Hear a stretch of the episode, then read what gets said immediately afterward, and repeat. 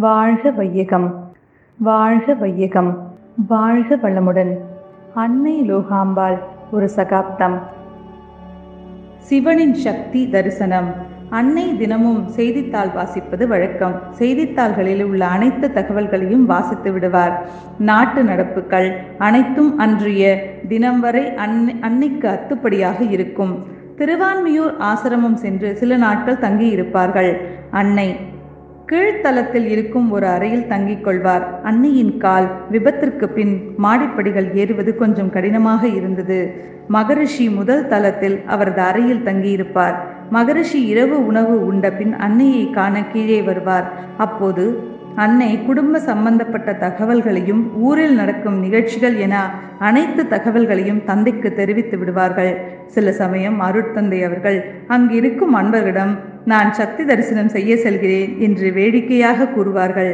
அங்கே இருப்பவர்கள் அனைவரும் அதை கேட்டு சிரித்து மகிழ்வார்கள். அகில உலக பெண்கள் ஆன்மீக கல்வி அறக்கட்டளை. ஆன்மீகம் என்றாலே அது ஆண்களுக்குத்தான் பெண்களுக்கு இல்லை என்ற பழைய சமுதாய பழக்க வழக்கங்களை மாற்றி அமைத்தவர் மகரிஷி அவர்கள். பெண்களுக்கும் ஆன்மீக உணர்வு இருக்கிறது. அவர்களும் தீட்சை எடுத்துக்கொள்ள வேண்டும் என்று இந்த உலகத்திற்கு உணர்த்தியவர் அருட்தந்தை அவர்கள்.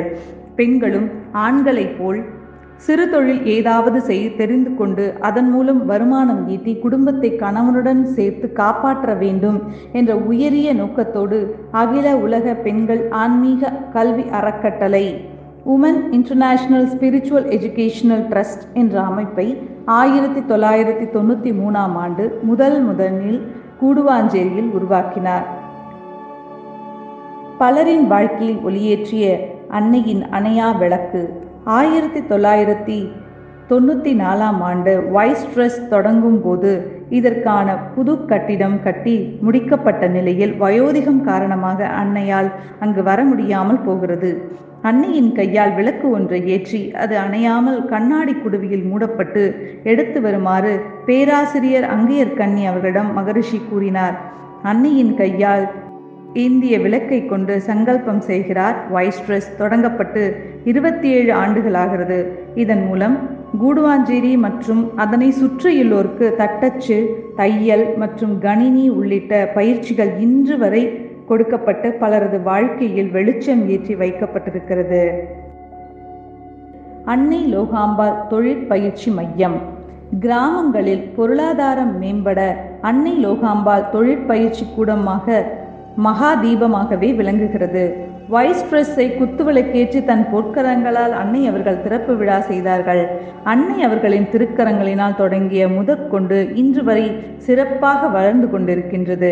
பெண்கள் வீட்டில் இருந்து கொண்டே பொருள் ஈட்டும் வகையில் தொழிற்கல்வி தையற்கலை தட்டச்சுக்கலை கணினி போன்ற பயிற்சிகளை தமிழக அரசின் அங்கீகாரம் பெற்று தேர்வுகள் நடத்தி சான்றிதழ் வழங்கி வெகு சிறப்பாக குடுவாஞ்சேரியில் அன்னை லோகாம்பாள் தொழிற்பயிற்சி மையம் இயங்கிக் கொண்டிருக்கிறது.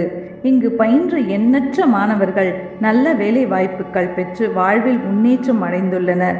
கிராமங்களில் வாழும் ஏழை எளிய மக்கள் வேலை வாய்ப்பு பெற்று அதன் மூலம் ஈட்டும் வருமானத்தை கொண்டு தன் குடும்ப சூழ்நிலையை முன்னேற்ற வேண்டும் என்ற மகரிஷியின் கனவு இந்த அமைப்பின் மூலமாக நிறைவேறிக் கொண்டிருக்கின்றது. அன்னையின் பேரன்களில் ஒருவரான அருள்நிதி சிவஞானம் அவர்கள் இன்று அன்னை லோகாம்பாளின் தொழிற்பயிற்சி கூடத்தை நிர்வகித்து சிறப்பாக நடத்தி வருகிறார்கள். அடுப்பூதும் பெண்களுக்கு படிப்பதற்கு என்ற பிற்போக்கு சமுதாயத்தை கடந்து வந்த நிலையில் தற்கால பெண்கள் சிறந்த சிந்தனையாற்றல் அறிவாற்றல் மற்றும் ஆக்கத்திறன் படைத்தவர்களாக செயல்பட்டு வருகிறார்கள் என்பதை பார்க்கும்போது பெருமையாகவும் பிரமிப்பாகவும் உள்ளது. பெண்களிடம் உள்ள திறமைகளை ஒரு வார்த்தையிலோ ஒரு செயலை குறிப்பிட்டோ சொல்ல இயலாது. அப்படிப்பட்ட திறமை இருப்பதனால்தான் இந்த மாபெரிய பிரபஞ்சத்தை படைத்து காத்து அருளும் இரையாற்றல் இப்பூவுலகில் வாழும். அனைத்து ஜீவராசிகளையும் பிறப்பித்து காத்து வளர்க்கும் பொறுப்பினை பெண் குலத்திடம் வழங்கியுள்ளது. இந்த பேருண்மையை அனைவரும் உணர்ந்து பெண்களை போற்ற வேண்டும் என பெண்ணின சிந்தனையாளர்கள் கூறுகிறார்கள். இதைத்தான் அன்னை லோகாம்பாள் வழியாக மகரிஷி கண்டார். எல்லையற்ற ஆற்றல் உள்ள இறைவன் திருவுள்ளம் என்ன?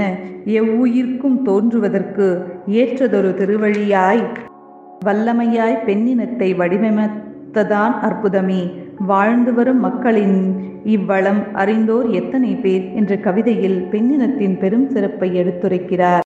நம் கடமை அறவாழ்வின் நாட்டத்தே சில